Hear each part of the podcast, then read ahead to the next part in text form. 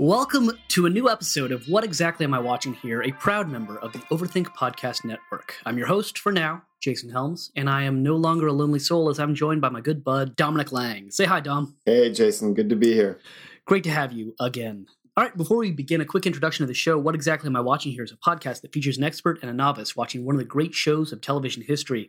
We are getting ready to start Twin Peaks The Return. I am psyched. This is the wrong point to tune in. Uh, if this is your first episode, maybe maybe like Twin Peaks season one. I don't Yeah. know. Other places. just uh, Uh, yeah, just maybe saying go somewhere else if you want to start the show. Uh, Yeah. All right. So uh, let's get ready to dive in. And right now, we are slowing things down. We're going to handle the return one episode at a time. So keep your eyes on the giant glass box because my log has a message for you. Dom, before we get into where we left off, Yes, sir. I want to be professional. I want to do all that stuff, but I got to know. Yeah, I got to know. you got to. How you feeling? So okay, I'm I'm so I'm coming into the return, like just season two, Fire Walk with Me, the return. I'm going like a couple of weeks in between. Uh, what I'm trying to keep in mind is that David Lynch went 25 years between this stuff, um, and so if he was like abstract and surreal back in the early 90s, he seems to have gone even deeper in that. So to to put it bluntly, it the opening of the return feels very similar to season two opening in that it's it feels like I'm like he's trying to throw me off off the scent. It's just like whatever kind of warm, fuzzy Twin Peaks damn good cup of coffee feeling you were hoping for, not gonna happen there's there's Cooper and uh, the Giant, who technically is listed in the credits as question marks, uh, but black and white. So we don't even get we don't even get like the color of the red room. There's a scene with some clues, and then we're in like just whole other characters, whole other locations, like there's nothing that's like, hey, welcome back. Like, it's not, Twin Peaks is not Cheers. And as much as I told myself that, as much as like, hey, expect the unexpected, that is Twin Peaks. Like, you're never ready for what you're going to see. You're never like, oh, But uh Dr. Jacoby, he got some shovels. I got some, yeah. He got, You- okay. Didn't that do it for you? Or you, don't you feel better now? Look, am I, look, am I not together. satisfied? Dr. Okay. Jacoby has shovels. I did. Are you not entertained? I loved I did love his glasses reveal. That that I thought was was choice. I thought just the like uh, is that is that Jacoby? And as soon as I was like, I don't know, boom, off go just off go one pair of glasses and there's the red and blue. I'm like, Boom. there he is. Boom. He is he is like Superman under his Clark Kent costume. Yeah. Oh. I'll, I'll say okay. So the like the the warmest and fuzziest I got during during part one was uh, the log lady's phone call to Hawk. Yep. Now Margaret uh, and the actor who plays her, Mm. uh, I I gotta I gotta bring you down to reality real quick. Yes. Um. So let me grab the. uh whew, There's a lot of people there. Oh, Catherine Coulson in Yeah. memory of right there at the Yep. end. Uh, so that lets you know that um, the actor who plays Margaret, Catherine Coulson, died uh, between somewhere between when this was filmed and when it aired. Mm. Um, she is not the only actor that that is true of in Twin Peaks: The Return, wow. and this is going to be a theme. Uh, I don't think it's a theme that David Lynch worked on. I mean, that sounds really Yeah. disturbing. It's really dark. Um, uh, but it's it's a very odd theme to have in this. Mhm. But you're right, and and that gives it. It feels good to see Margaret again. It feels really good to hear from her log again. Um, but there's, it's bittersweet because you know that uh, Catherine Coulson is dead, yeah. um, and she knew that she was dying when she filmed the scenes, and you can feel that in those scenes. hmm hmm Um, but God, those are some good scenes. Yeah. Uh, but yeah, overall, part one feels very. It feels uh, darker, grittier, sparser. Almost, it's almost like like a band decides to make a, a stripped down, harder edged album than their previous work, and they just like kind of a back to basics. And I can even see that in the the filmmaking style. Um, there's not a lot of camera movement. A lot of stuff's done in the wide, so you're not cutting into a lot of stuff. Um, minimal lighting, dare I say it? Just like if I'm being highly critical, it Yeah. looks a little lazy. Yeah. and I wonder if that's going to hold all the way through. If that's just like just the beginning and then it changes. Um, I don't know. So like I'm trying not to I'm trying not to be too specific because I'm also I'm remembering the lesson of Lil of Fire Walk with Me of like Yeah. to pick apart every little thing when you're playing with the abstract and the surreal and the dream is to I feel like I'm missing I'd be missing the point. Right. So rather to just like sit in that dream world and not think about like, well, who built the room where the glass box is in and like what exactly, you know, are who built has the blueprints and like, okay, there's a It's Billy Zane. it's oh you We all know it's Billy Zane. John Justice Wheeler coming in. Yeah. Okay. Yeah, yeah, absolutely. Jack. Sure. um, I mean, I'll say like I like the fact that it uh, like just throws you in uh, to a bigger universe than Twin Peaks, like Yeah. the, than the town, and Going to New York. yeah, I mean, big. and uh, Buckhorn, South Dakota. Yep. which looks remarkably like Southern California. If I'm just going to be honest. You're not wrong. yeah. Um, but and it's not the first time that Twin Peaks has taken us to the Dakotas. wait. There was the uh, the Great School Bus Caper at the beginning of Fire Walk with Oh, Me. Yes. Oh God, does that that would absolutely make my day if there was a if there was a tie back to the Great School Bus Caper and and some like just the South Dakota, the Buckhorn Police Department, just going back in their files. Golly, that would be that that would warm my heart.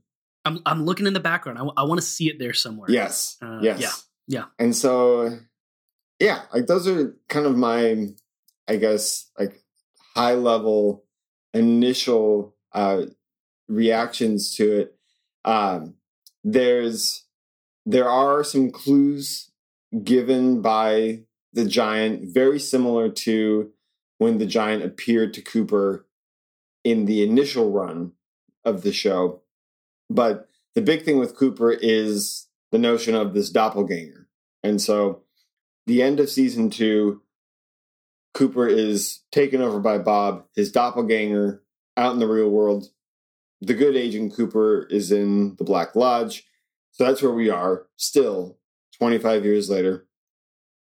And it seems like the doppelganger has built a life and also has really defied the laws of fashion with this hair of his. Oh man. wow. Wow. And Here, here's one of the things I mentioned earlier. Uh, go back to that last scene of uh, the original Twin Peaks run Mhm. when Dale looks in the mirror and says, "How's Annie?" Mm, Because the set of his jaw is identical mm, to Bad Coop.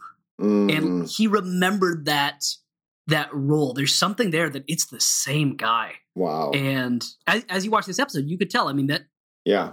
I I for me my um my disbelief fell away pretty quickly in that I see good Coop and bad Coop as completely different characters Oh yeah. very very easily. Yes. I'm not saying like oh there is Kyle MacLachlan playing another character. Mhm. Uh, it it really he he really acts the hell out of it. Yes, the the performance in just body posture and his syntax, the way he speaks, like there's a a warmth to Agent Cooper, good Agent Cooper, and then there's a just a harshness and this kind of like a blunt object of bad Coop.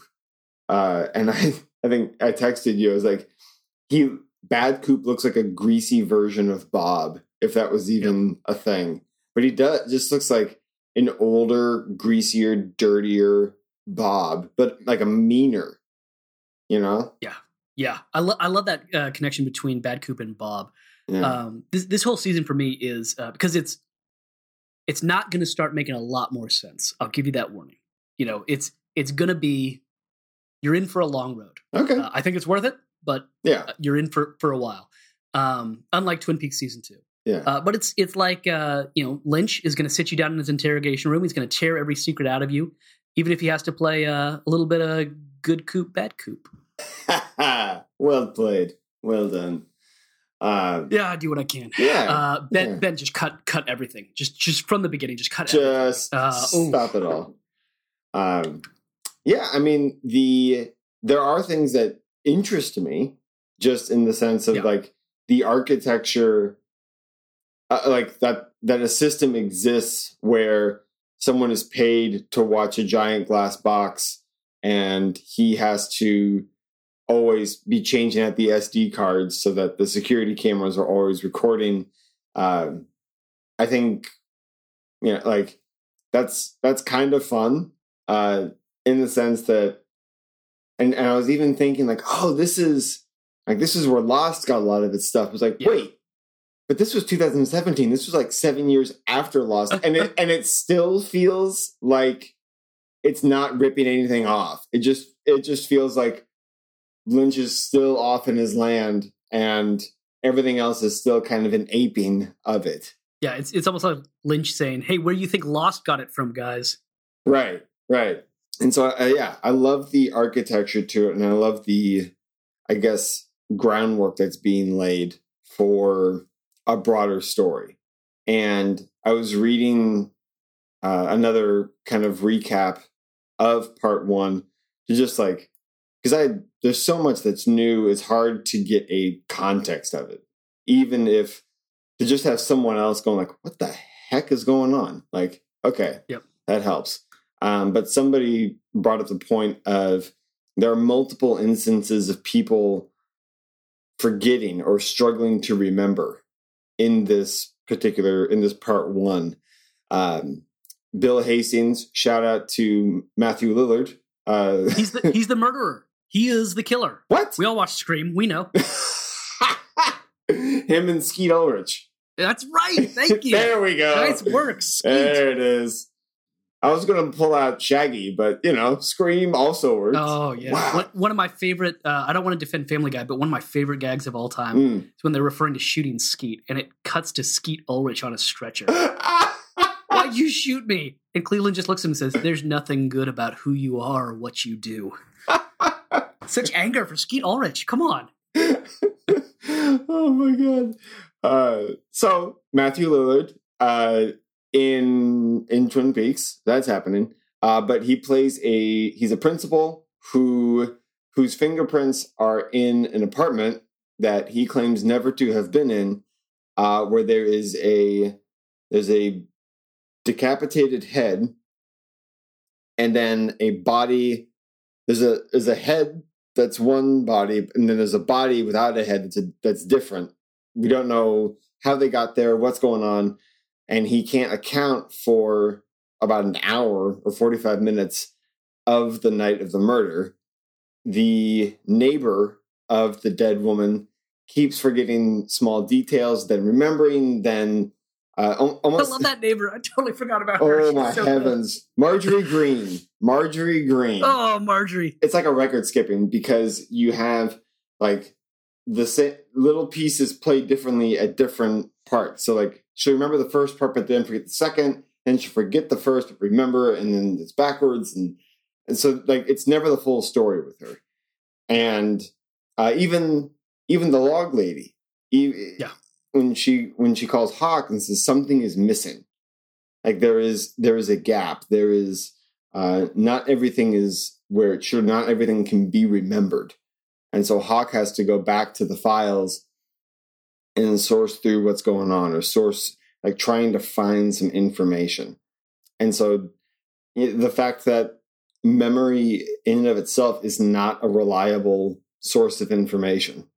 Memory is malleable, and memory fades and warps, um, much like wood. David, Yes. Yes. Much like much like my log. yeah.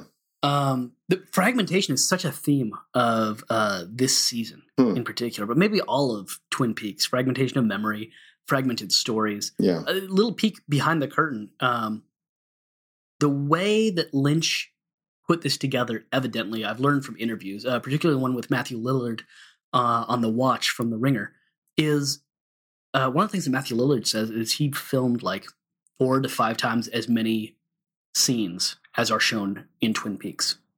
That there's just tons of other footage. And it seems as though what it's similar process to Fire Walk with Me, probably, Mm, which is where do we get another 90 minutes of of movie? Is he he shot a lot more than he's showing us. yeah. And he did not write a script and say, and and here is the way we will go through the entire thing.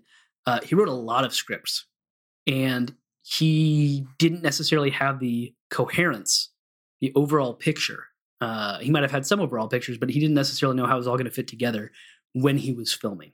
Wow. And his method is actually a little bit closer to a remix, to taking all these different little pieces and stitching them together Yeah. um, which is it, it shows up in interesting ways. Uh, I think it shows up a lot in the acting. I was particularly thrown by the acting of um, the uh, Tracy and Sam, Yeah. But I, but didn't feel like bad acting, but felt interestingly cold and performative. It, it felt like stage acting in some ways, uh, but acting in like a. It felt like waiting for Godot. It felt like mm, people saying their lines, knowing that there was more behind them, and then waiting for the audience to have an existential crisis. Yeah. It it it very much felt like like they were just playing the beats so that Mhm. they could get to the part where they're naked and the ghost breaks through the glass and slashes into death. Like Yeah. like we're just okay, we're we're going to play the song so that we can really like basically screw up your entire world.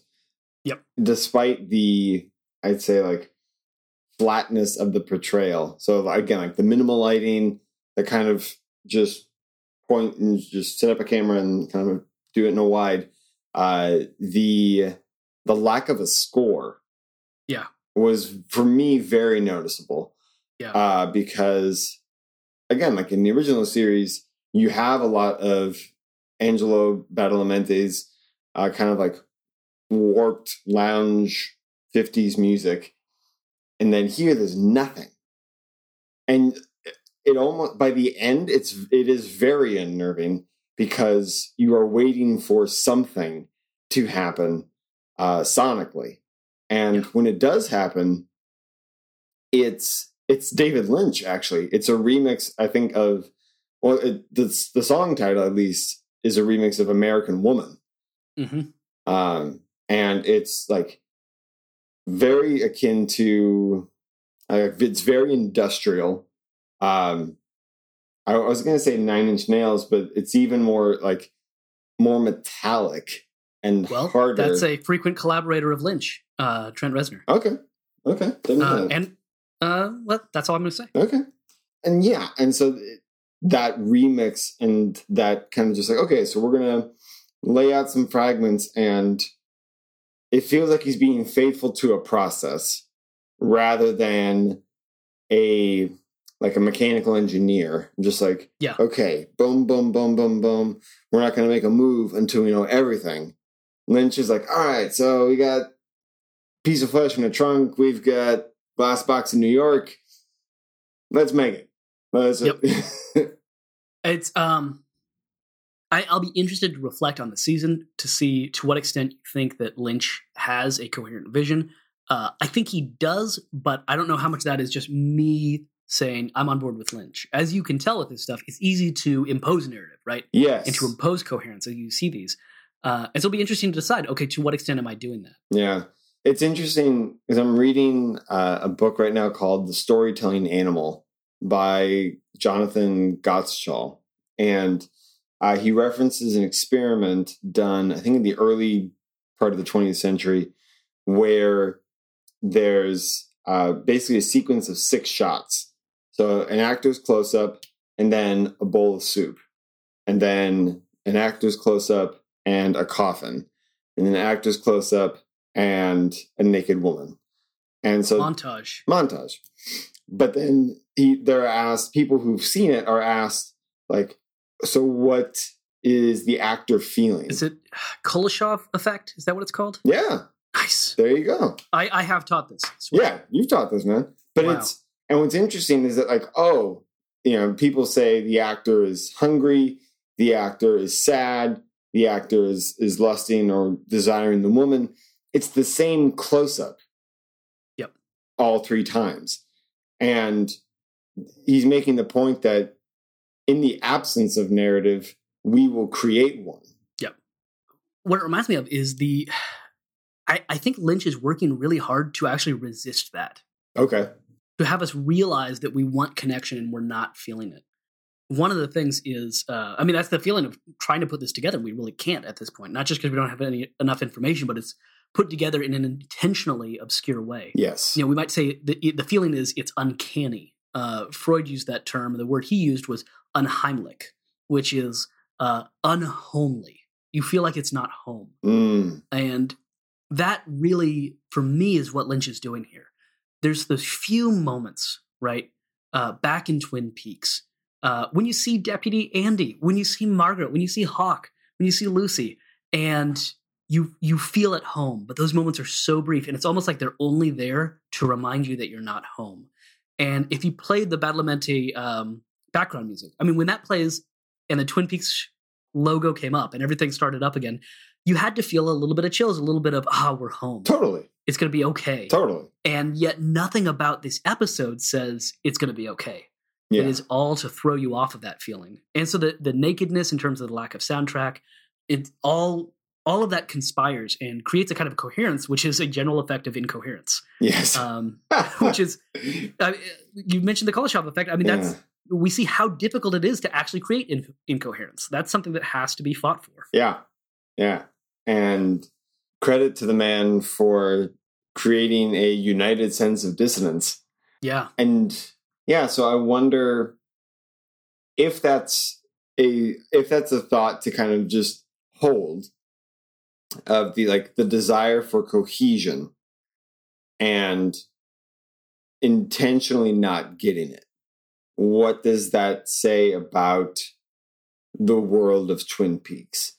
And so to even kind of like ruminate on the fact that as there were 25 years between the end of the show's regular like initial run and the return the the universe inside like the twin peaks universe has had time to grow and warp and mutate and whatever dissonance whatever bob was driving at has had time to become further dissonant has had time become further infectious. And though the desire for cohesion remains, it's becoming all the more uh, clear that we we live in that we live in a place without cohesion. yeah, yeah, and that's harkens back to the original Twin Peaks, which was such a slice of nostalgic Americana. One thing that Lynch loves to do is bring back this 1950s idea of America, hmm um, small town America. He and he really cares about small town America. He's not trying to tell us that small town America is a lie, Right. but he also wants to remind us that beneath that veneer, Mm. there was always evil. Uh, that was also there.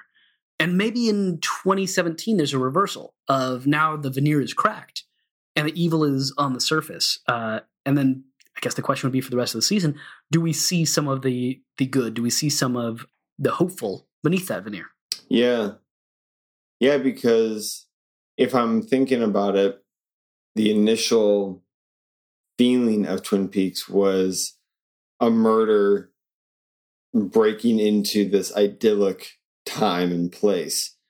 And now it's a very dark time that we're just thrown into. There, there is no happiness that gets upturned at the beginning of the show. Like even going back to the police department, it kind of seems I don't know. It, it doesn't feel like I, I mean outside of outside of Andy, who's always Andy, I suppose. No, Lucy has not aged a day, and I don't know how. Yeah. Andy seems to have swallowed the Christmas turkey. He did. He did. uh, but uh, even then, it, it feels a little, it feels lacking in that office.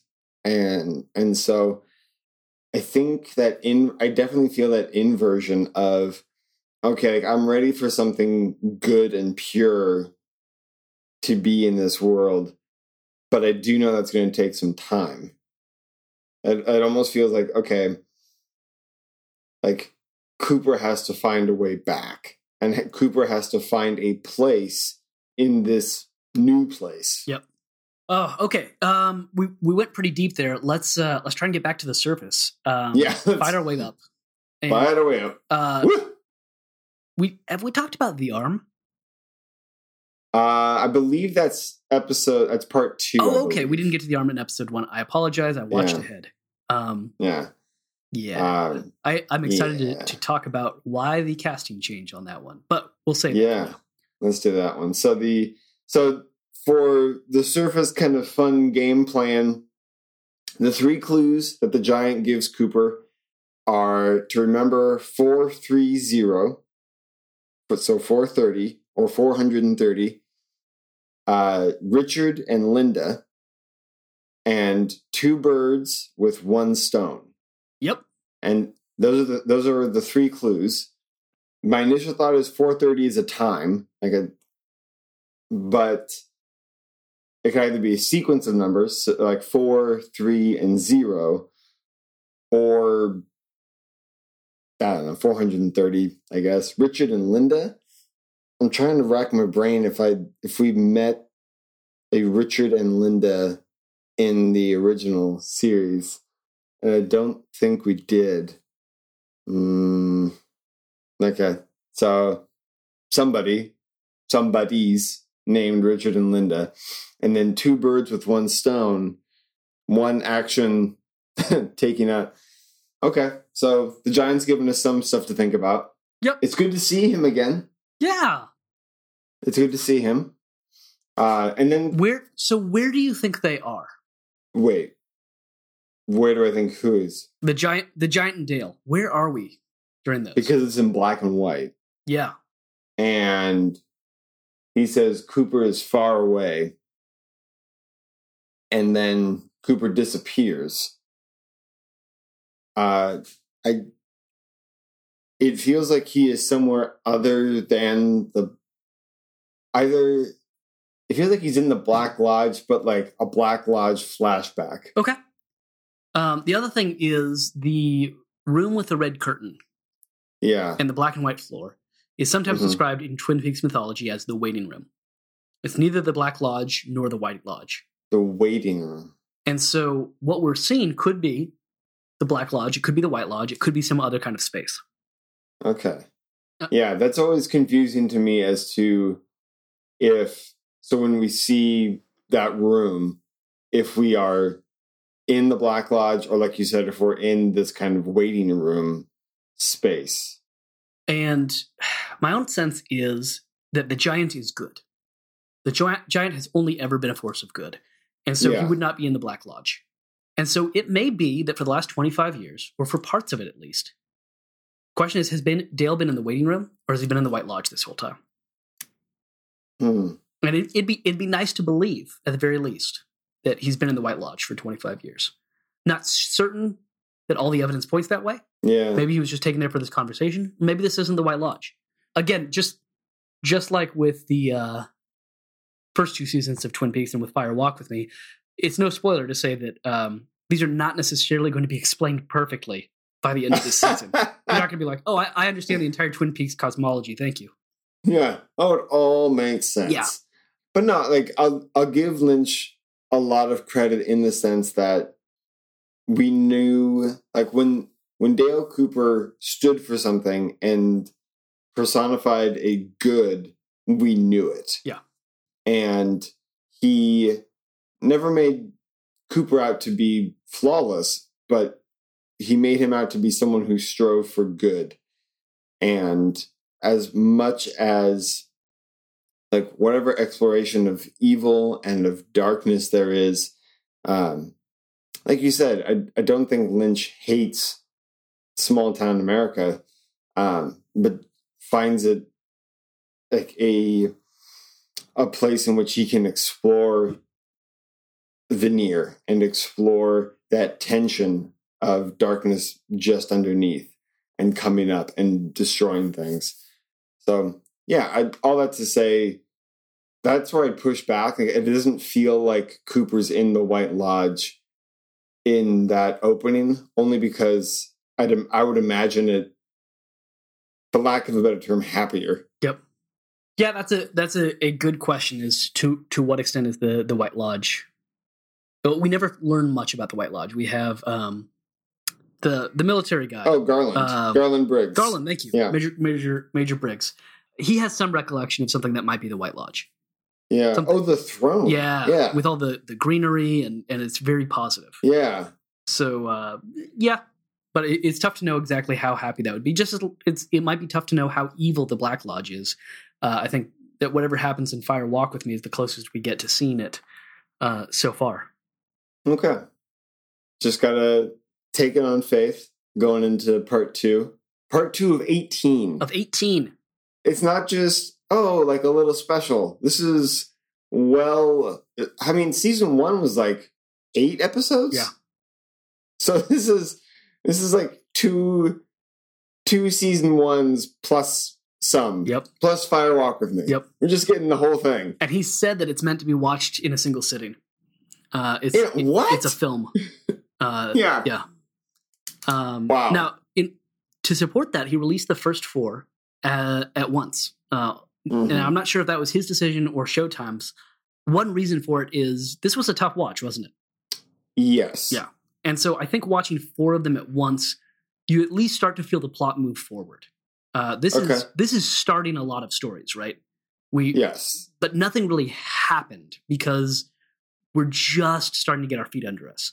Mhm. You and I have each gone ahead and watched episode two. We'll be recording on that shortly, and things start to move a little bit. But again, the pace is not going to pick up much for a while. Um, Okay. And so, dropping four at once is a great way to get people to say, "See, see, hang in there. Stuff does happen in this show. I swear." Probably not a terrible move on Showtime's part. yeah. Um, I was reading the article. I, I posted to it, but the article's from Vulture, and it's why Twin Peaks is not the series we've convinced ourselves it was. Yep. And this was on the just before the return aired, and uh, Matt Zoller Seitz is a wonderful TV critic and reviewer. He writes about his experience when season two premiered. Mhm. And um, I'll just read because it's hilarious. The show spent the first part of its season two premiere showing Cooper lying on the floor, summoning all the energy in his damaged body, trying to tell an elderly, shuffling bellhop to go get help. The bellhop seemed incapable of understanding what he wanted, much less that Cooper had been shot and would bleed out if help didn't come soon. The scene went on and on and on and on. It was amusing at first, but then it became maddening. Finally, one of my friends muttered, What the fuck? Yep. this is that scene for I'm just gonna say at least one episode question mark. Um, but you I you can laugh about it and you get the sense that that Lynch is having fun with us. yeah. He knows and- that it's not moving. He knows we want it to move, and he knows he never wanted to make a show where the point of it was Yeah. to solve the murder of Laura Palmer. Exactly. I mean, like he's he's playing in such a surreal. I mean, it's like Fellini making a TV show. Yes. It's just like Very much so. you. Why would you expect anything to look like linear? Why Why would you expect CSI from these people? Like you know, it's just going to be a space and an environment and a mood more so than a like. Here's the problem. Here's the here's the protagonist. Here's the journey. Here's the resolution. Like we're living in a world Yep. And now we have to see what unfolds. Yeah, this this show is going to have to spin off into a, a uh, David Lynch uh, movie festival where we we just watch Lynch movies uh, for another couple months afterwards because it's I I think watching some of them explains a little bit about you know where has Lynch been, what has he been doing since Twin Peaks. Uh, Yeah. he's he like you said, he's gotten weirder. He's Yeah. he's really gotten out there. Um, Yeah. yeah, yeah. He's weird, and I love it. Yeah. Anything else to add, Dom? Uh no. I I feel better now than when when we started started our chat just now. Uh before we before we talked, I was very sour on on part 1. Yeah. And uh having having talked through it, talked about it, I feel a little more like okay, like this is again just this is a welcome mat into a far weirder, far stranger place. Yep. These um yeah these shows i this show is really a lot better on a rewatch and it's not because like oh you pick up stuff it's because that sense of nothing's happening nothing's happening i need something to happen goes away Mm. because you you know what happens and so knowing what happens you you have a sense of comfort uh at the very least you know where you're going hmm and I, I don't even think that I, I I don't know for you, but I, I don't know to what extent it's a feeling that you know maybe Lynch won't stick the landing. You know maybe this isn't what I want to see. Maybe it's not. It's just uncertainty. Where are we going? What's happening? Um, And I my own experience of watching this was that for a while, and slowly finding ways to turn it off and just say I'm just going to enjoy what's in front of me. Um, Yeah. Which is funny. That's again very zen. Is stop thinking about the goal and just enjoy the process. Uh, and Lynch crafted a TV show as Zen Machine uh, to try and get you to just kind of groove with it. Yeah. One other thing I wanted to mention uh, in terms of lighting, there's a lighting effect that Lynch likes a lot. It is shown when uh, Bad Coop is driving the mountain road, Yeah. uh, the headlights in darkness. And one piece of the effect is that the corners of the picture fall into darkness, complete pitch black, and you cannot tell where the shot ends and where your TV begins. And he does it multiple times. Uh, there's also a shot, I can't remember if it's from episode one or two, of uh, train tracks and a, a train going along, and the center of it is lit. Oh, yeah. And that means that the left and right, where the train comes in and where the train leaves, are just, they're not dark. It's a void from which the train Yeah. comes. And it's very, very carefully and intentionally lit. Uh, and I think it it's almost the thesis of Twin Peaks. Every single piece of it is that it's this little light held out against the darkness. Um, that, that Mm. composition is really important to him. And it starts to make sense of the the really just like you said, lazy lighting in some of the th- scenes yeah. that that's intentional too. That I, I think he does care about lighting. Uh, not to say that he spent any more time lighting that shot than it looks like he did, uh, but but just that, that that's intentional. That's that's Yeah. part of his method. yeah. Uh, yeah. I'll say that that that spotlight definitely casts a mood Yeah. and definitely creates that sense of foreboding, uh, you know, spookiness of not knowing what's around you immediately. Yeah. Well, um, we're gonna move on, but I want to ask you a few questions before we go. First off, Yeah. you wish you waited twenty five years. No.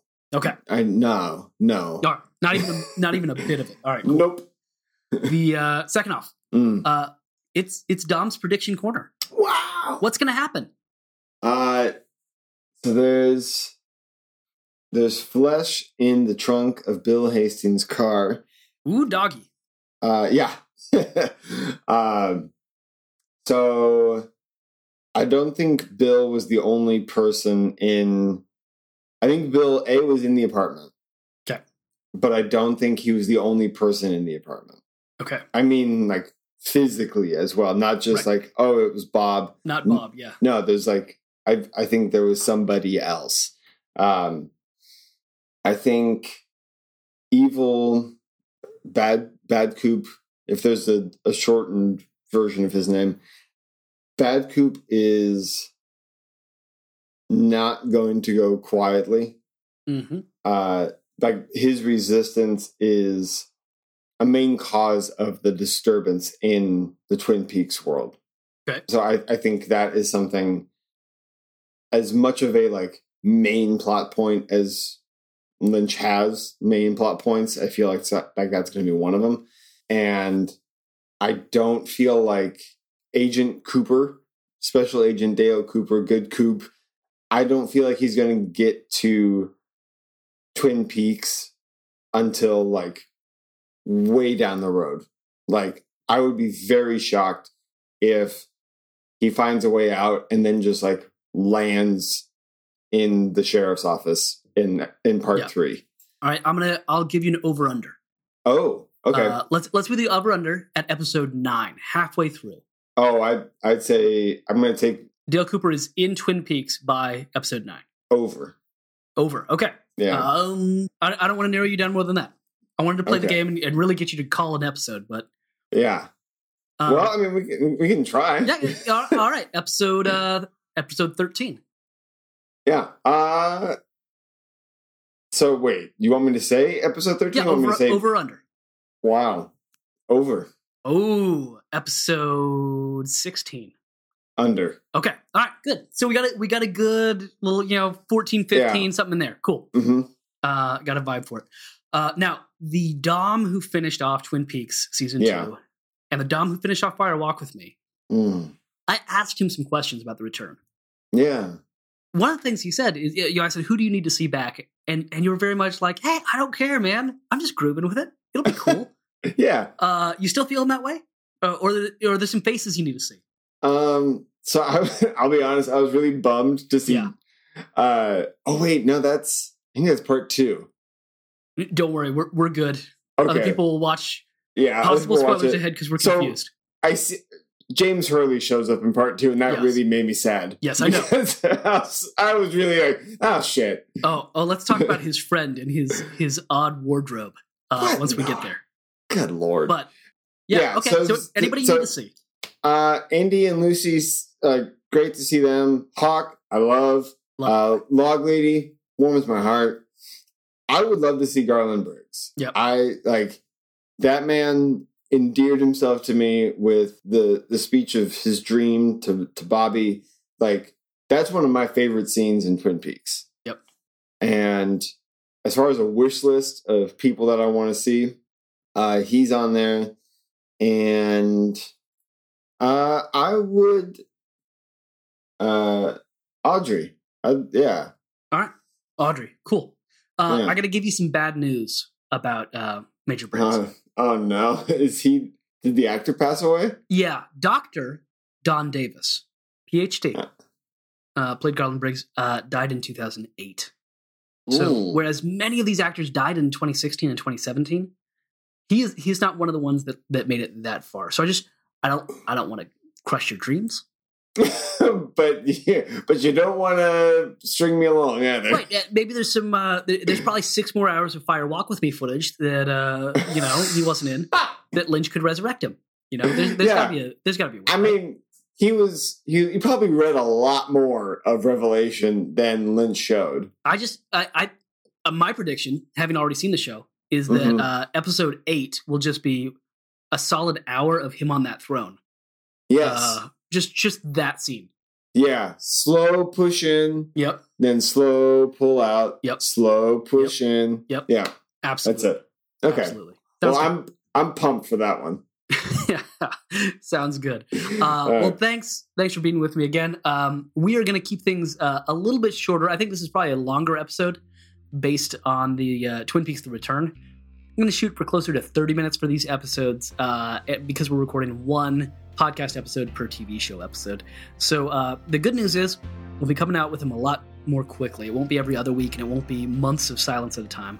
So we will see you all next week as we we talk about Twin Peaks: The Return, episode two.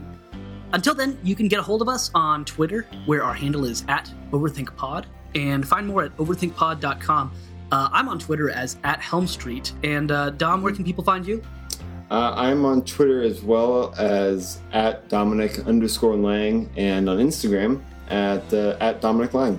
And for now, just remember 4:30. Richard Linda, uh, two birds, one stone. And I think you guys got it from there. Yep. Uh, catch you next week.